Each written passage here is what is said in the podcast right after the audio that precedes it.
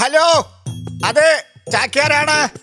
ഇല്ലയാലോ ഇരുപത്തിനാലാം തീയതി ബുക്ക്ഡ് ആണല്ലോ മൊത്തം പരിപാടികളാ. നമുക്ക് ന്യൂ ഇയർ കഴിഞ്ഞിട്ട് നോക്കാം. ഇത് ആരോട് ഞാൻ തള്ളി മറിക്കണത് ഫോണിൽ? തള്ളിയതല്ല ജാസ്മിനെ. പറഞ്ഞത് പരമാർത്ഥം തന്നെയാ. നോമിന്റെ ഡാൻസ് പരിപാടി ബുക്ക് ചെയ്യാൻ വേണ്ടി വിളിച്ചതാ.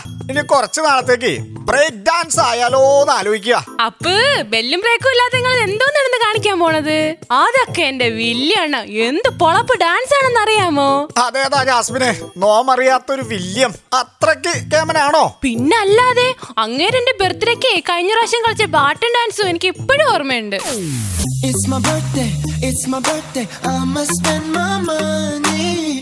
my birthday, it's my birthday, I must spend my money. പാട്ട് കേട്ട സ്ഥിതിക്ക് നോമൊരു കാര്യം പറയാം. ജാസ്മിന്റെ കൂട്ടുകാരനായ വില്യമിനെ പോലെ തന്നെ മറ്റൊരു ബിരുദനുണ്ട് പേരും വില്യം എന്ന് തന്നെയാ. ഒരു പാട്ടുകാരനാ.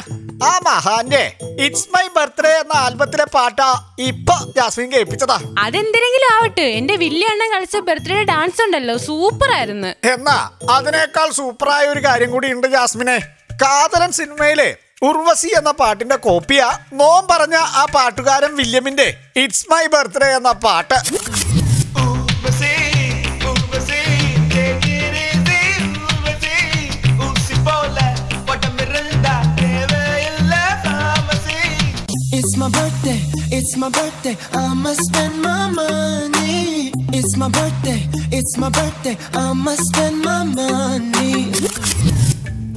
എന്നാലും എന്റെ വില്യ അണ്ണാ നിങ്ങൾ നമ്മളെ ഉർവശയും കൊണ്ട് ഇങ്ങനൊരു പാട്ട് ഇറക്കുമെന്ന് വിചാരിച്ചില്ല അണ്ണാ. സാരമില്ല ജാസ്മിനെ.